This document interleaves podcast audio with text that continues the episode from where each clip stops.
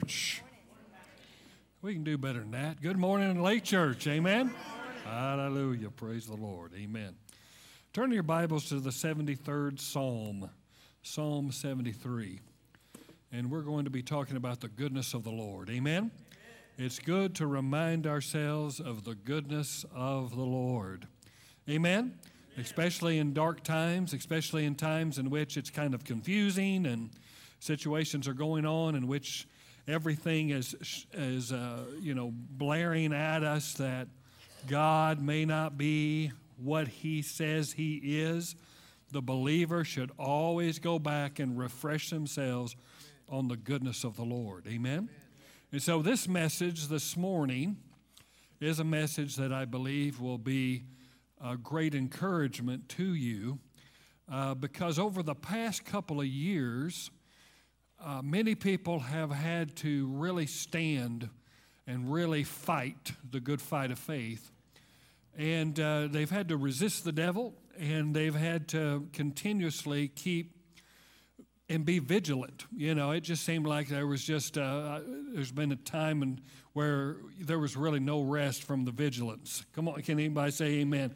Because that's the kind of the way that I felt is it was just consistent standing. Uh, you know, one would pop up and you'd have another challenge and then it would dissipate and you'd have another. Come on, anybody know what I'm talking about? Uh, and so I had to be vigilant, you know. But what has happened uh, a lot of times is, is people have gotten tired. And that's really what the, the Bible says in Daniel uh, chapter nine. It says very clearly that the enemy will wear out the saints. Amen? Will wear out the saints. And that's really what he seeks to do, is just to wear us out. Hey, buddy, how we doing? Good to see you. He wants to wear us out and wear us down. Amen? Because if he can't take you out, he's going to make you tired. Because when you're tired, you'll have a tendency to go to sleep. And when you put a sleeping person next to a dead person, unless you're really intuitive, it doesn't, it looks the same. Come on now, it looks the same. So if he can't eliminate you, he will eliminate you. Uh, by just creating this hectic schedule and routine that just causes you to be just tired and unable to answer the call of the Master. Amen?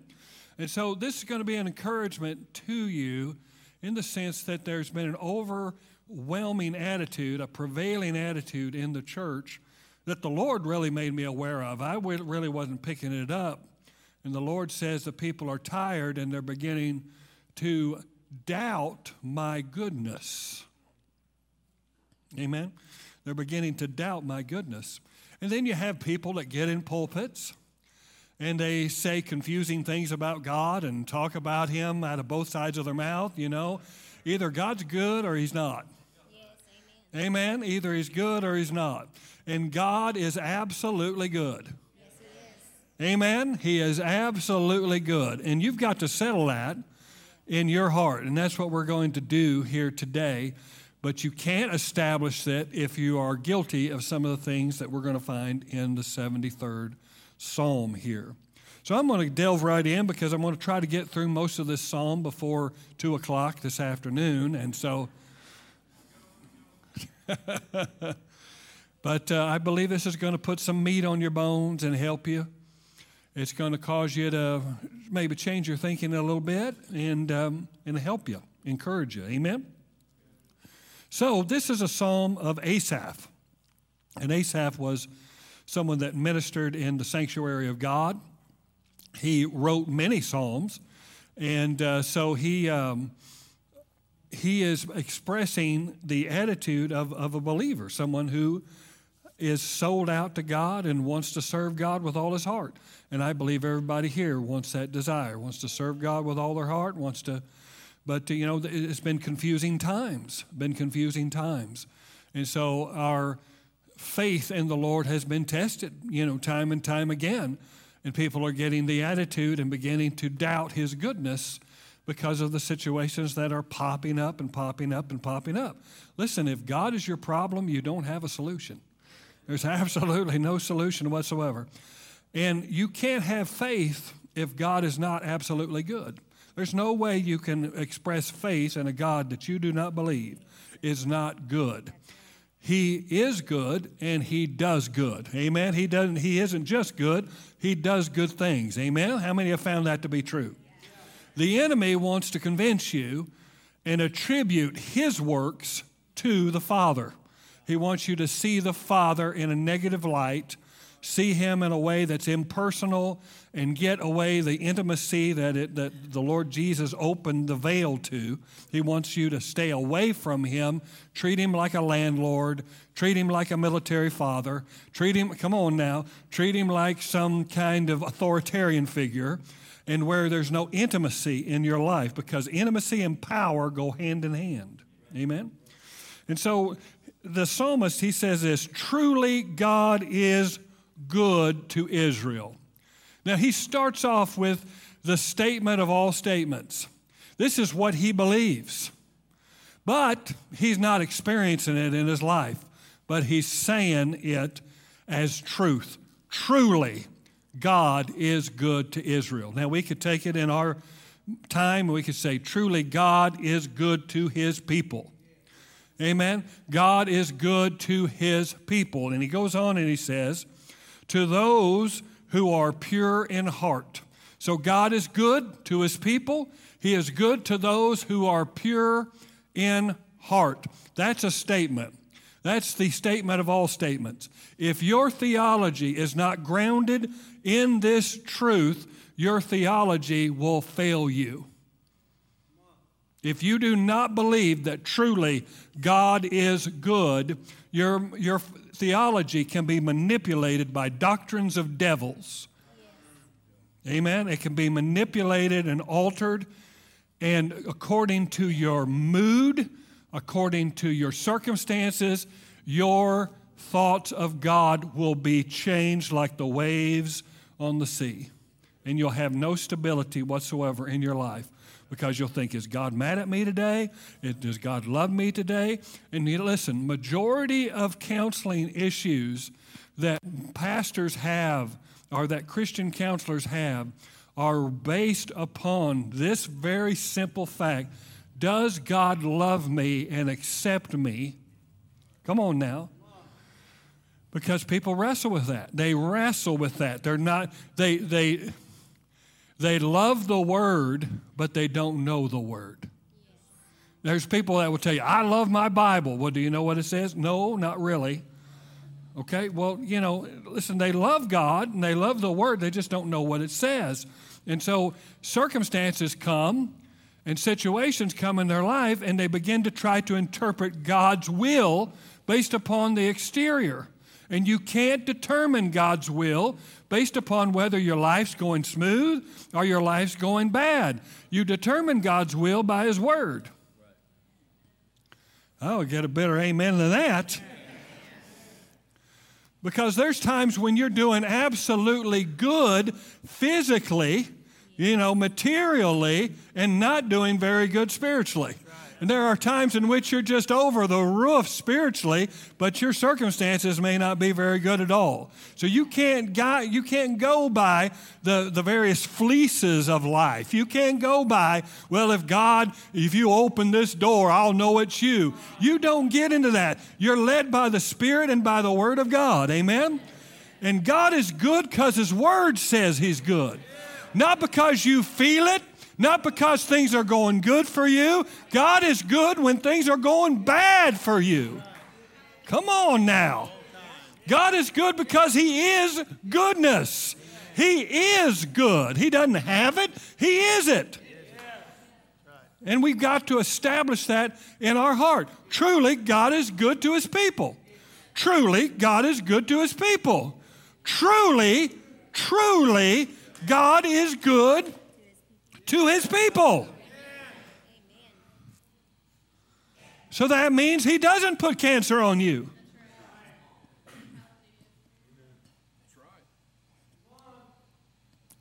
He didn't send that tornado. He didn't flood your house. Hello. It is not an act of God when some catastrophic event happens. God is good.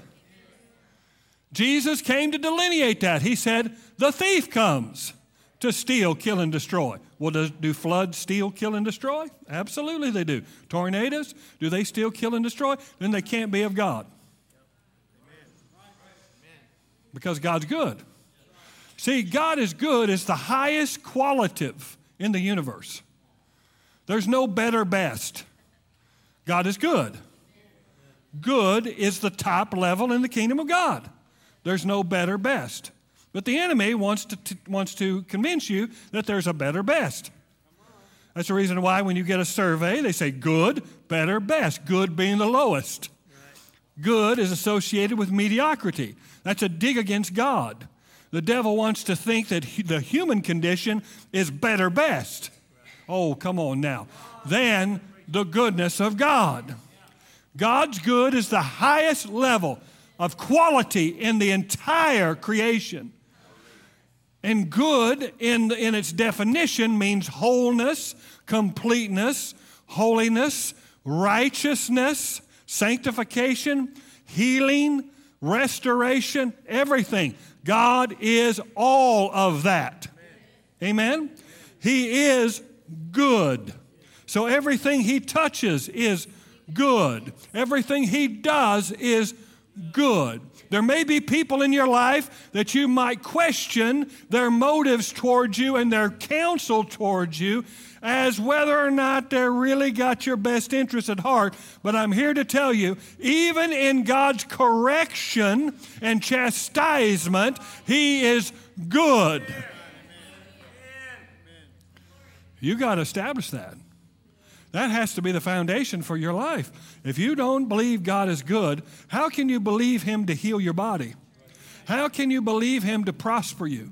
How can you believe to prosper your business or to cause your married relationship to go to new levels? How can you even believe if God is wishy-washy and kind of is moved on and has the uh, emotional equivalent, you know, to someone with a, you know, uh, bipolar disorder, then there's absolutely no way that I can put any faith on any given day because I can't tell where he's at. Have you ever had people that you just couldn't tell where you were at with them every single day, maybe multiple times a day? Yeah,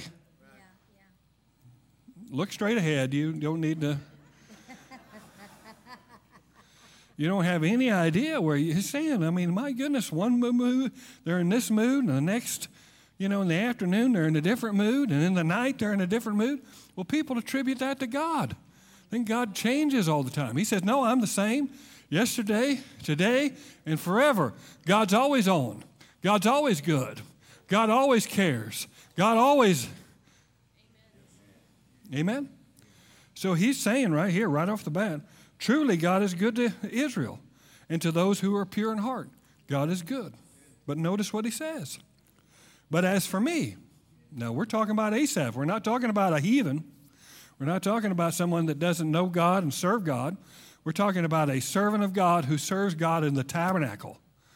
This is someone who is intimately involved in the sacrifices and the rituals of the Old Testament and has seen the Shekinah glory of God. This is someone that's on the inner circle, so to speak. Because, you know, the common man couldn't go into the presence of the Lord, only the priest. So he was a priest, okay? Asaph, okay? And he says, as for me, my feet had almost stumbled. My steps had nearly slipped. Now, where did he stumble and where did he slip? Well, I submit to you that one of the greatest places of stumbling and the greatest place of slipping is in the goodness of God. The greatest temptation that will come against your life is to doubt the goodness of God. Because we live in an unfair world. We live in a world where the righteousness of God is not supreme and not ruling everything in the world. In fact, very, you know, much of the world is under the sway, or the Bible says the whole world is under the sway of the wicked one. So we don't see righteousness. We don't see justice.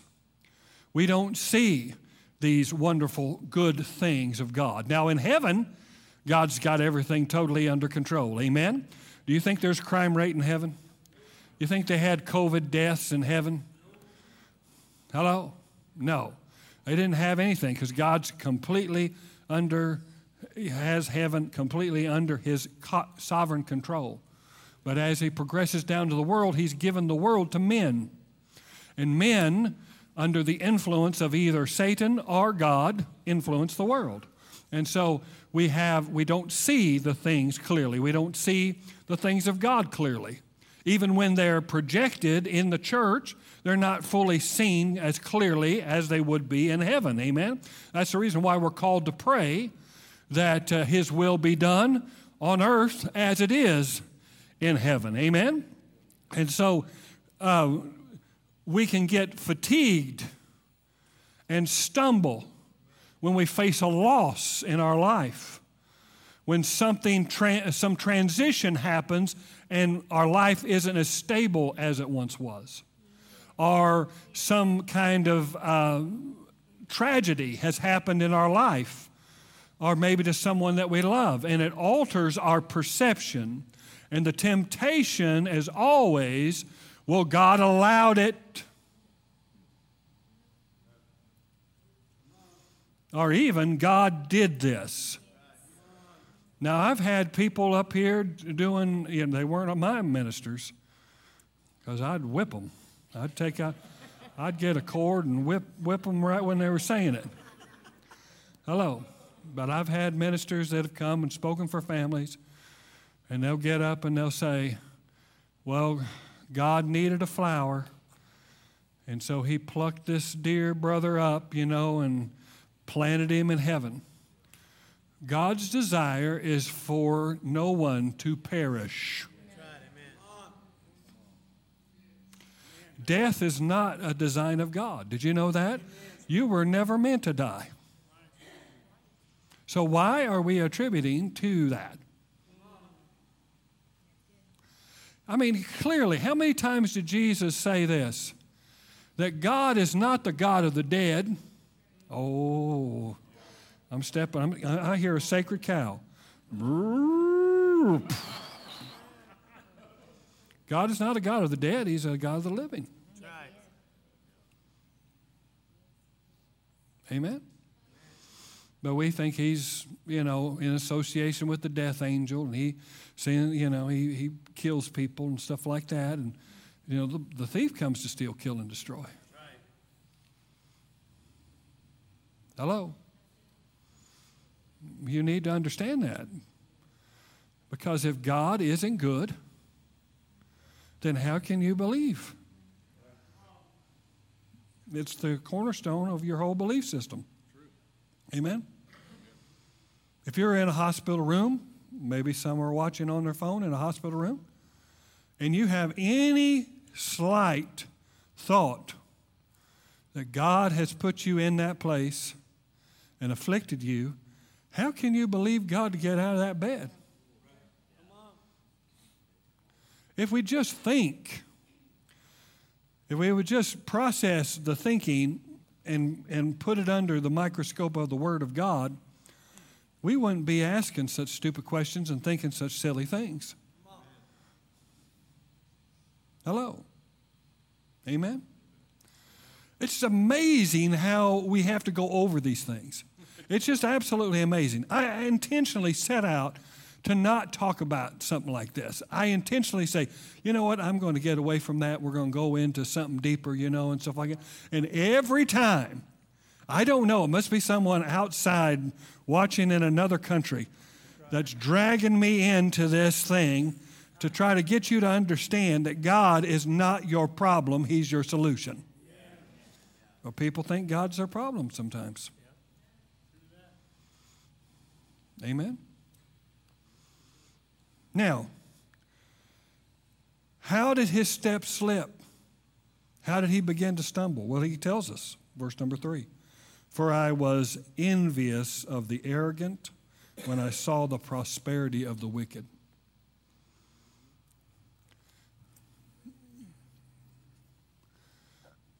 One of the things that will screw you up and mess with you is when you see the world prosper in your suffering. That's one of the main things. Now, some of you are going to be very silent, okay, because you don't want to admit that you weren't envious of your neighbor who was getting their boat ready this morning while you were coming to here. Hello. And the enemy wants you to continue to think and perceive that they've got a better life than you because they don't have the responsibilities you have and they don't have the convictions you have. And he'll try to convince you that your convictions are making you miserable.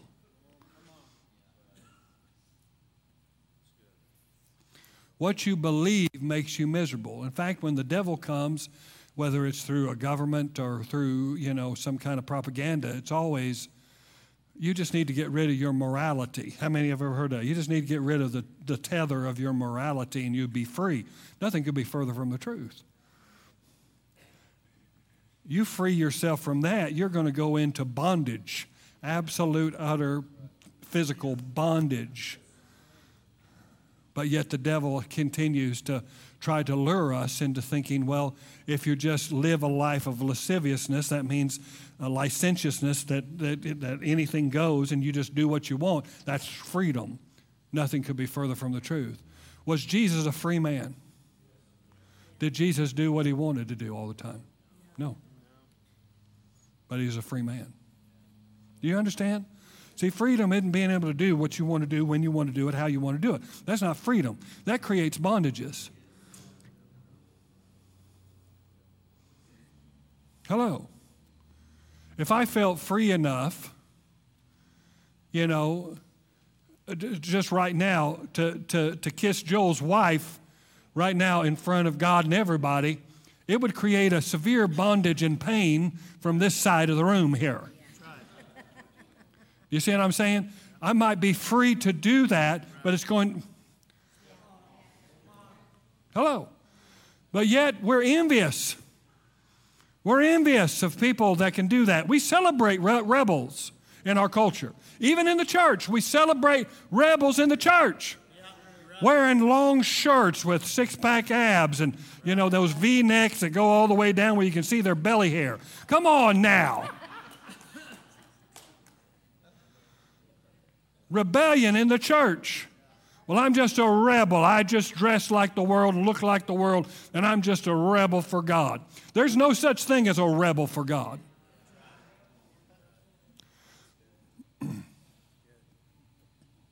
Hello. Do what I want to do.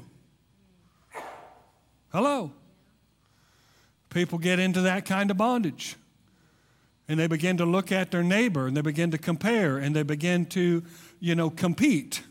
And they begin to try to live that way. Well, they don't have the problems I have.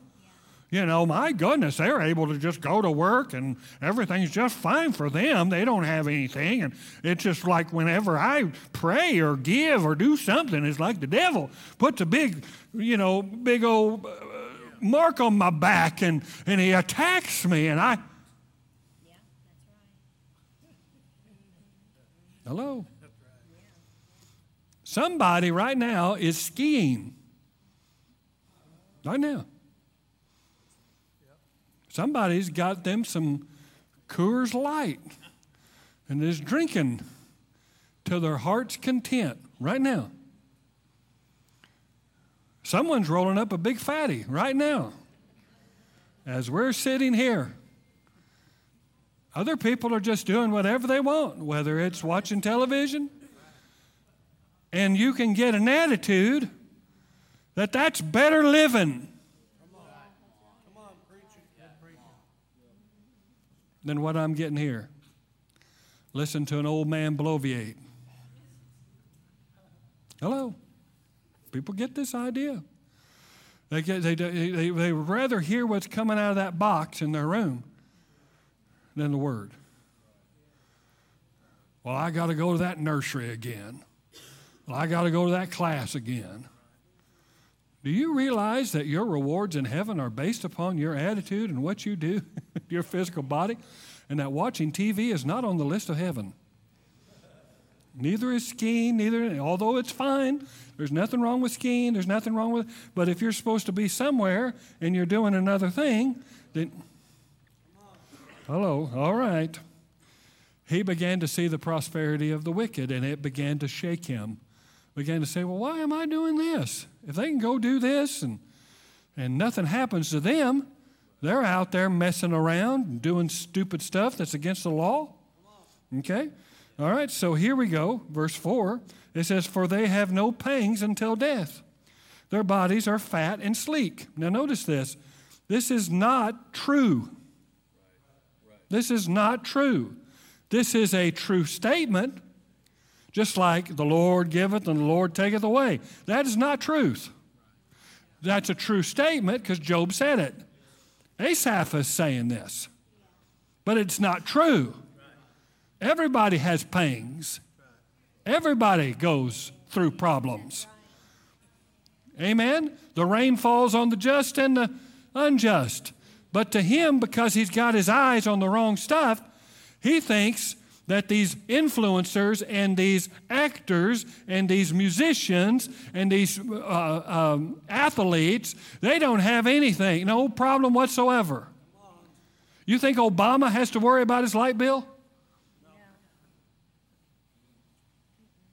You think Nancy Pelosi has to worry about car insurance? No. Some of the things that you're wondering about, whether you're going to buy gas or buy a loaf of bread, these elitists, they don't have any problem whatsoever in that regards. And you can sometimes look at that, and it can cause you to be embittered in your soul. That's what's happening to him. That's what's happening to Asaph. He's looking at these people, and he's seeing that they have no regard for God. They don't fear the Lord, but yet they seem like their life is going just the same, even better at times. Yeah.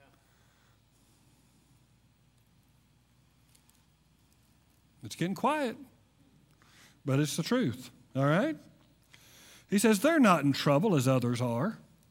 They're not stricken like the rest of mankind. Therefore, pride is their necklace.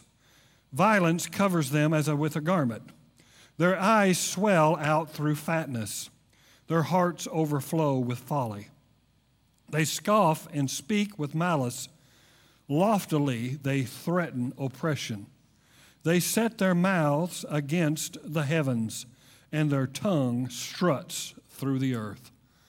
Now, I just described the Biden administration. There's no more tongue strutting than what's going on right now. And there's absolutely mouths that, that, are, uh, that come against the heavens than what's going on in our world right now. There are people that have no fear of God, and they strut around with pride and folly, saying the most ridiculous things that common sense refutes. Not just the Word of God, but common sense refutes these claims that they have. This is the problem that's going on in the church. We're too focused on what the world is saying. That's right. And we're not putting our eyes upon what God has said. God has said some things. He has spoken the end from the beginning in this book right here. He has us. He will take care of us. He is good. He will take and sustain our lives if we'll allow Him to. But if we get our focus on what the world is saying, if we continue to fill our ears and our hearts and our lives with all the folly of the world and all the arrogance that is coming out of Washington and the governments of this world, then we are going to have our eyes on the wrong stuff.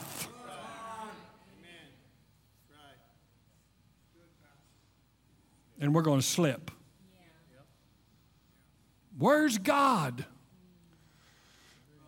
I'll just give you an example. I was reading, I read the book of Esther.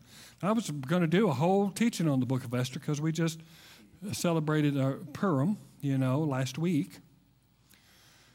And I read that whole book, and man, I just saw a lot of things about today and what's going on today out of that book. And uh, and so I decide, you know, before I go to bed that I'm going to watch a little T V, and uh, of course, I don't watch network television at all. I don't watch the news, but on YouTube, they have excerpts of little programs where you don't have to watch the whole program, but you can watch uh, whatever this talking head says and what this talking head says, and, and you just get the crux of the thing. So so I'm wanting to get some background information on Ukraine and the Ukrainian situation. And I'm wanting to learn a little bit, you know, what they know about what's going on and what they're saying. And, uh, you know, because I pray and the Lord tells me things, and I just like to back it up. I like to back up what he's telling me.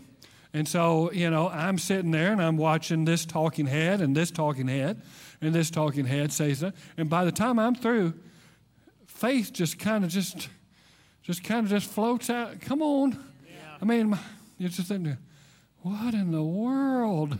It's hopeless. This is horrible. What is going on? Come on now. Because you hear of all the silly stuff that's going on and all the, the, the, you know, all of the attacks against one another, and no one is clear about anything. And it seems like we're being sold a bill of goods that isn't. You know, the Lord spoke to me, and he wanted me to tell you this, but it's been out for a while, so I'm not saying that I corner the market on it. But he just t- he just said, tell the church, it's not as it seems. It's not as it seems. And in fact, you could say that about everything that is being purported through our media and through our government right now. It is not as it seems.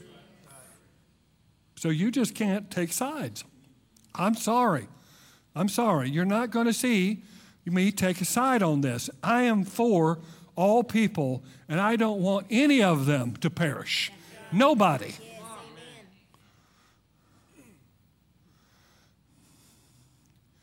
Oh, Lord, don't let me say that. Okay. I'm going to say it anyway. Could we be the enemy in this fight? Amen. Wow. Yes.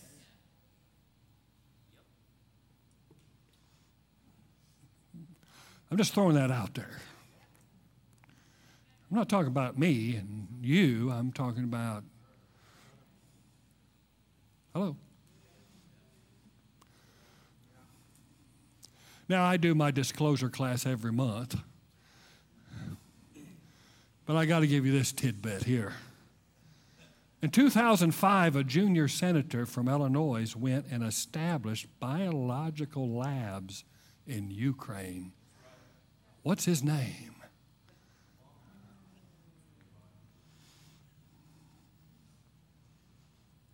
two thousand five, before he ran for president. We are being duped. And it's time for the church to wake up. And here's what they're doing to us. They're getting us affected. Now, I'm I'm I'm America through and through. I'm United States through and through. But they're using our nationalism against us. They're using our patriotism against us. And they're saying, you're not a patriot if you're not with us. And I'm telling you, that's a tactic of the devil. Yes. That's right. Yes. Yes, it is. Do I agree with Putin? No, I don't think Putin shouldn't be doing what he's doing. But I'm going to tell you there's a reason for what he's doing. I'm not saying it's right or wrong. I'm not saying that. He. Ha- Why in the world am I talking about this? But I'm just telling you, friends, the church gets duped. And our patriotism and our nationalism is pulled from us and used and manipulated to where we blindly follow leaders that have something to hide over there, because that's not a sovereign nation. Ukraine is not a sovereign nation. Ukraine is a vassal state of the United States of America. Okay? When you see stuff like that, you can lose heart. And see, where's God in this?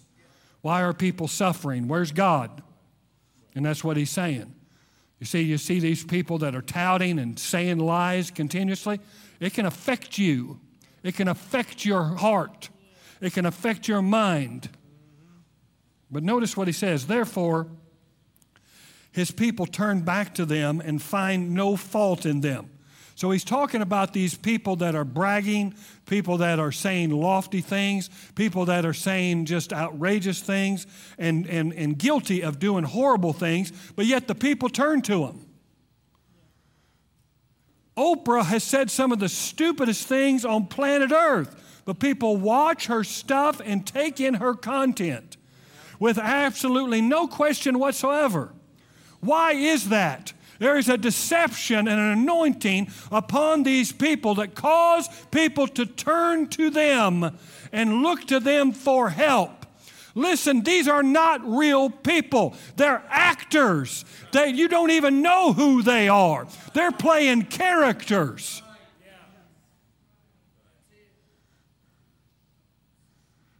You don't have any idea.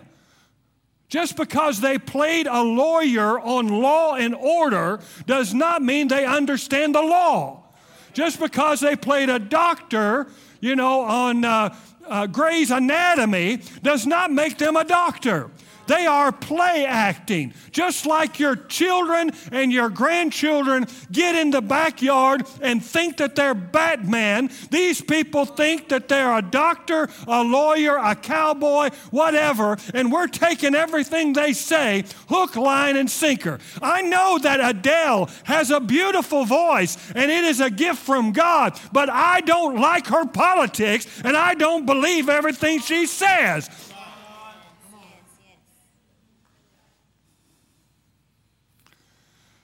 And you get to listening to some of these people, they don't even live on planet Earth. But yet, that's exactly what Asaph was saying. They turned to him. Guilty of sex trafficking, child molestation, and yet people will go see them and pay money to listen to them speak or sing, or they'll get speeches, fifty thousand dollars for speeches, and people will pay it. And they're under indictment. There are congressional investigations against them, but yet people will flock and listen. We are in the strong delusion, friends. It's only the church that's sparing everything. Once the church is gone, my goodness, I don't know. My goodness gracious. Hallelujah. Are we all right? You okay? You're a little quiet. This is too much for you. But this is exactly what he's dealing with right here. He says, you know, have you ever watched television and say, when are these people going to shut up? When is this going to stop? Well, it's not. Right. It stops when you click it off and you start getting other information. Did you know God will speak to you about world events and you don't even have to watch the news? Did you know that? I didn't realize that until COVID hit. I remember it was I was surprised because I wasn't watching news because the twenty twelve election just threw me off of news. And I wasn't about to do the twenty sixteen at all because there's a bunch of propaganda, okay? So when we got to twenty nineteen and the first of twenty twenty, you know, I didn't really know much about what was going on. You know, I'm just doing the will of God and preaching the gospel. But I'm praying. I'm praying in tongues. And I mean, I'm walking around this area right here, just praying in the Spirit, and the Lord just starts talking to me. And then when it hit, the Lord told me what it was. And I gave it to the staff. It was the, the day they told us we had to, you know, or supposedly we're supposed to shut down, which we went a week after. You know, we got nasty phone calls. But, um, um you know, people wishing our horrible death, you know, for being open. And um, so we went a little bit weak over there. And nasty words, too. Can you believe that? It's probably from a denominational member around here, too, you know. Um,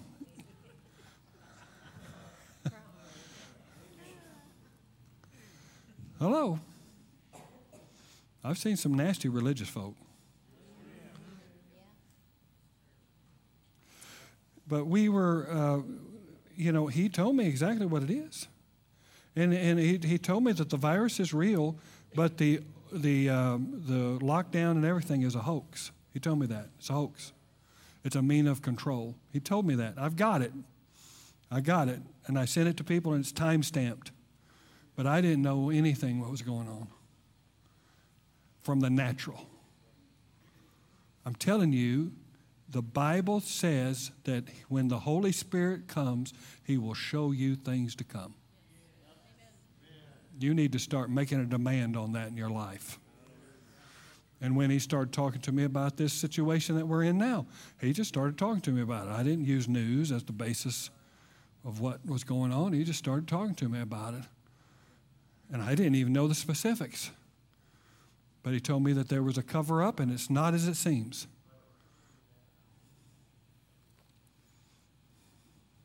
Amen? But what do you do when you know the truth and everybody else is in a lie? What do you do? You get you, you can either think, thank God, God's talking to me and I'm going to continue to press in him, or you can get bitter about it. And that's what Asaph was. He's getting bitter about it. Amen? Come on now. Oh, my goodness. It gets better, guys. It gets better. All right. It says, behold, these are the wicked. Well, verse eleven says, and they say, how can God know? Or one translation says, how can God even know what we're doing? God's not interested in what we're doing. We can do anything we want. God's not going to interfere. God's not going to do anything about it. Are you hearing that? Are you hearing that? Yeah. That's exactly what's happening in our world. It says, is there knowledge in the Most High? Behold, these are the wicked. Always at ease, they increase in riches. All in vain have I kept my heart clean. Now, here's, here's the attitude that's in the church right now. In vain, I've kept my heart clean. I've stayed away from stuff and sanctified and walked in holiness, and it's for nothing. There's people that are thinking that. They never say it. They're just thinking it. They're just thinking it. Well, what, why should I go to church? Why should I pray and seek God? If, if, if, if, if I'm not going to, you know, if, if there's no difference between what's going on in the world and what I'm doing, and they're getting the same result that I'm getting, then, then why should that matter? Why, why should I do this? So maybe I should just stay home. Maybe I should p- pursue so hard. I'm here to tell you it matters what you do. It matters what you do, and it matters the attitude in which you do it. Amen? You've got to understand that life is a treasure. Life is a test, and life is temporal. Life is a treasure in the fact that what you do in this life opens treasures to you in the life to come. Yes, yes, yes. And you've got to understand that life is a test, that you are being tested for the time to come. And you've got to realize that it's temporal. It isn't going to last, guys. So stop acting like it's going to go on forever. It's not. Amen? Okay. All right. Drop down to verse number uh, sixteen. It says, but when I thought how to understand this, it seemed to me a wearisome task. How many have wrestled with this in your mind? And it just seems weary. Until I went into the sanctuary of God, then I discerned their end. He said, listen, as I meditated on it in my mind, I couldn't get a handle on it. It didn't make sense to me. It didn't make sense to me how someone that doesn't live for God can have wealth and riches and seem like they have absolutely no problems in their life. When I meditated on that and wrestled with that, I got weary thinking about it because I'm feeling sorry for myself. I'm feeling sorry for the situation, and I'm envying other people for what they have. I've got my focus on the wrong things. Jesus said, the eye is the lamp of the body. And he says, what you put that lamp on, that is not window, that's a lamp. A beam highlights something. It puts the emphasis on something. These spotlights can put the emphasis on something on the stage. That's what your eye is. It puts an emphasis on something. And he says, if your eye is good, your whole body will be filled with light. So if you're looking at the right things, if you're looking at the Word of God, if you're looking at the things of God, then your whole body is going to be filled with light and life. Amen? But if your eye is bad, that means that it's divided, that it means it's looking at things that it shouldn't be looking at. It's looking at your neighbor. It's looking at the situation. It's looking at the circumstances. It's looking at the ideas and philosophies of this world. It's looking at other things, material possessions, wanting to attain a higher status financially. You're going to be, uh, darkness is going to overtake your life. And darkness brings confusion. It brings you to a place in which you feel paralyzed in life, and the great darkness that comes on you when the light that is in you becomes darkness because your focus is on the wrong thing. And that's exactly what's happening to us. The more we get into this, the more tempted we are to look. The more tempted we are to highlight the fact that maybe we're not prospering the way other people are right now. Maybe we're not seeing what other people are seeing. Maybe the opportunities are there for other people, but it doesn't seem like it's there for us. But we need to understand that God is good. And good is God. He is good. And no matter what we're going through, no matter what is going on in our life, God is inherently and absolutely good. The reason why I'm not experiencing it is because my eyesight is not on the goodness of God. It is on stuff that I want, stuff that I desire, stuff that, you know, brings me to a place where I'm serving my stuff. And when you start serving stuff, pain comes. Disappointment and discouragement and depression come because your stuff cannot sustain you. It cannot cause you to feel satisfied. Amen? But notice he says, but when I went into the sanctuary of God. See, he wasn't. All these other verses, he wasn't. Now, what do we mean by sanctuary in the New Testament? We're not talking about a building. We're talking about this building. Did you know that you can have the sanctuary of God walking around you and still not attend? You can be as absent from this sanctuary as people are from this sanctuary. You don't show up. You don't worship. You don't pray, you don't seek the face of God, you're not showing up to the sanctuary. And the enemy knows that you've got a sanctuary on the inside of you. The greater one lives on the inside of you. He doesn't want the greater one unleashed in your life. So he wants you to focus on other things to where you begin to worship other things, you begin to seek other things, and you neglect the sanctuary of God. Amen? And that sanctuary, you see, is when we go in and we go to the place of prayer. We go to that secret place of the Most High. And he began to get some information and insight as to what these people, these God haters, these people that are continuing to promote the devil's agenda in the earth, what their end is going to be. He said, I began to discern their end. And it says, truly, you set them in slippery places. You make them fall to ruin. How they are destroyed in a moment, swept away utterly by terrors, like a dream when one awakens. O Lord, when you rouse yourself, you despise them as phantoms. When my soul was embittered, when I was pricked in my heart, I was brutish and ignorant. I was like a beast towards you. There's people that have been mad at God for years. And it's because they've been duped into thinking that what the devil did to them was God doing it. He said, nevertheless, I am continually with you.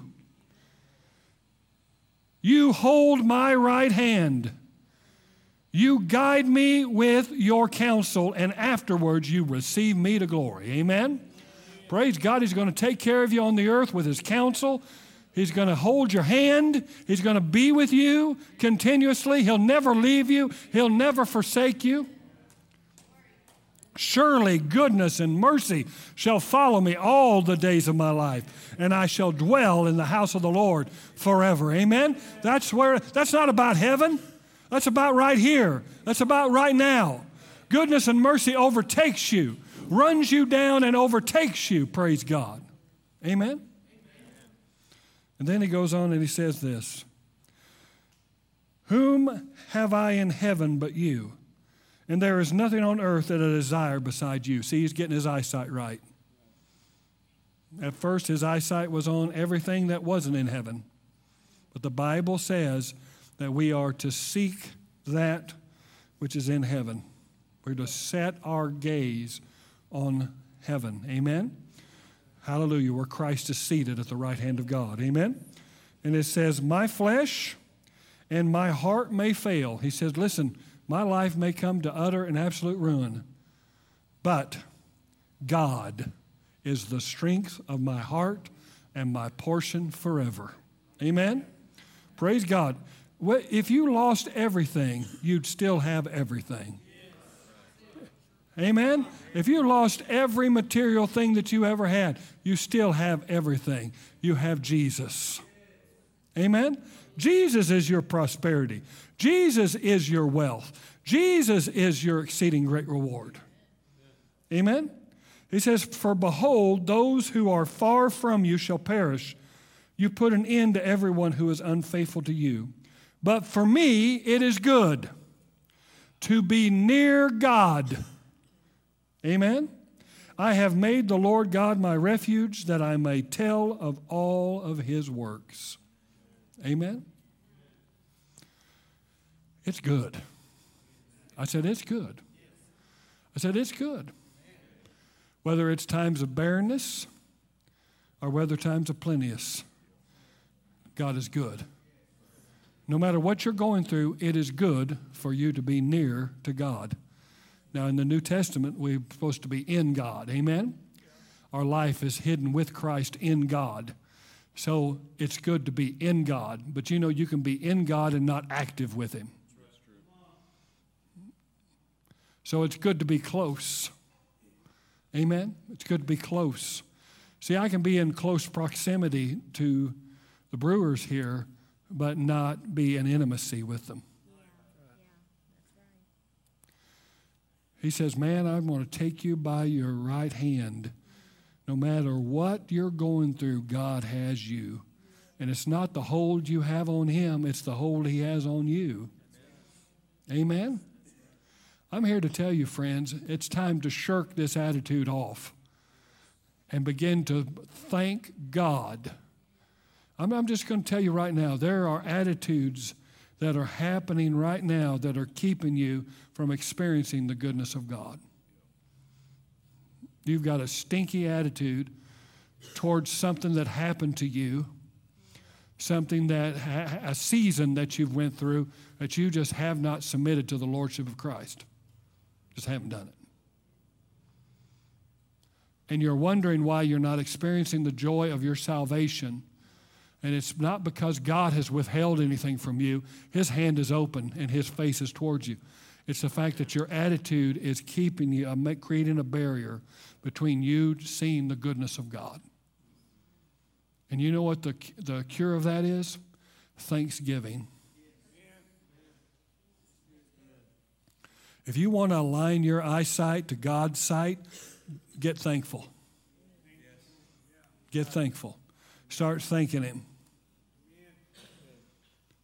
Well, there's not many things on me that work anymore. Well, thank him for what works. I don't have a lot going for me right now. Well, thank him for what's going on for you. I mean, you start thanking him for being able to blink your eyelids. You see where it'll take you. It'll continue to grow and grow and grow and grow and grow. Thankfulness breaks the spell. And it's a spell, guys. It's a spell. It's an absolute spell to get you to look at something else. and they're weaving spells by speaking these words to you that bring despair of heart, that cause you to lose faith. And the only way you can break that spell, Kirby, is by getting thankful. That depression, that, that, that discouragement that comes on you, praise God, you can just say, thank you, Lord, I just thank you that I'm alive. That's sometimes that's all I've got. Now, that ain't all I got in truth, but it's all I can perceive at the time. But I start there, start there. Lord, I just thank you that I'm breathing. I thank you that, you know, that, you know, I can walk. Uh, I'm grateful that I can, you know, taste, and I'm grateful that I can see, and I just begin to thank God, you know, for what little hair I have. Always thank God for what you have, not for what you don't have. Don't focus on what you don't have. Stop focusing on what you don't have. Well, we had better gas prices than this. We had. Be- Stop focusing on that. Stop looking at that stuff. Focus on the solution. Focus on the answer. Doesn't mean it's not going to be, you know, a, a burden to, to to pay higher prices for stuff. And I'm not asking you necessarily to get comfortable in that. I'm glad you're agitated about it. But the truth of the matter is, it's our attitude about what we're going through that handicaps us to the glory of the kingdom that's on the inside of us. And God will provide. God will take care of you. He will take care of his people. He said, though a thousand fall by your side and ten thousand by your right hand, it will not come near you. Yeah. Yeah. We've got to get more vigilant and more uh, aggressive with our covenant in these days. Amen? Now, if you're here and you don't know Jesus, or you need to receive him, or you need to be baptized in the Holy Spirit, or you need to be baptized in water, we'll, we'll still do it.